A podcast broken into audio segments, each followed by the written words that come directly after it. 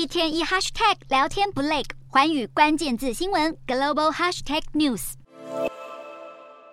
沸腾整个三月的世界棒球经典赛，在二十二日的最终决战中，日本队成功击败卫冕军美国队，以三比二为比赛画下句点。今年被誉为最强日本的武士队，以七战全胜的不败金身勇夺冠军，这也是日本武士睽违十四年再次夺冠，更是继二零一三年夺名尼加后，第二支在经典赛缴出七战全胜的队伍。这场经典赛，球迷引颈期盼天使队内战，也就是大谷翔平和神尊楚奥特的梦幻对决，最后没有让 日本球迷失望，武士队九局上派出大谷相平把守最后一关，成功再见三振神尊，抓下第三个出局数，为日本赢得比赛。这一届日本队投手中就有九人不到二十五岁，年轻力壮的他们，面对经验丰富的强敌，也都展现出临危不乱的实力和抗压性。大谷翔平在赛前也向队友们喊话，要尊敬这些对手，但也绝不畏惧。登上第一的大谷一如预期拿下经典赛 MVP。而堪称二刀流的他，也包办最佳指定打击及最佳投手。至于我国的张玉成，也不遑多让，这次在经典赛中表现相当亮眼，在十六打席中敲出七安打，包含两支全垒打、八分打点，打击率高达四成三八，上垒率五成。张玉成先前就已经被选为预赛 A 组的 MVP，这次在明星队中更获选最佳一垒手。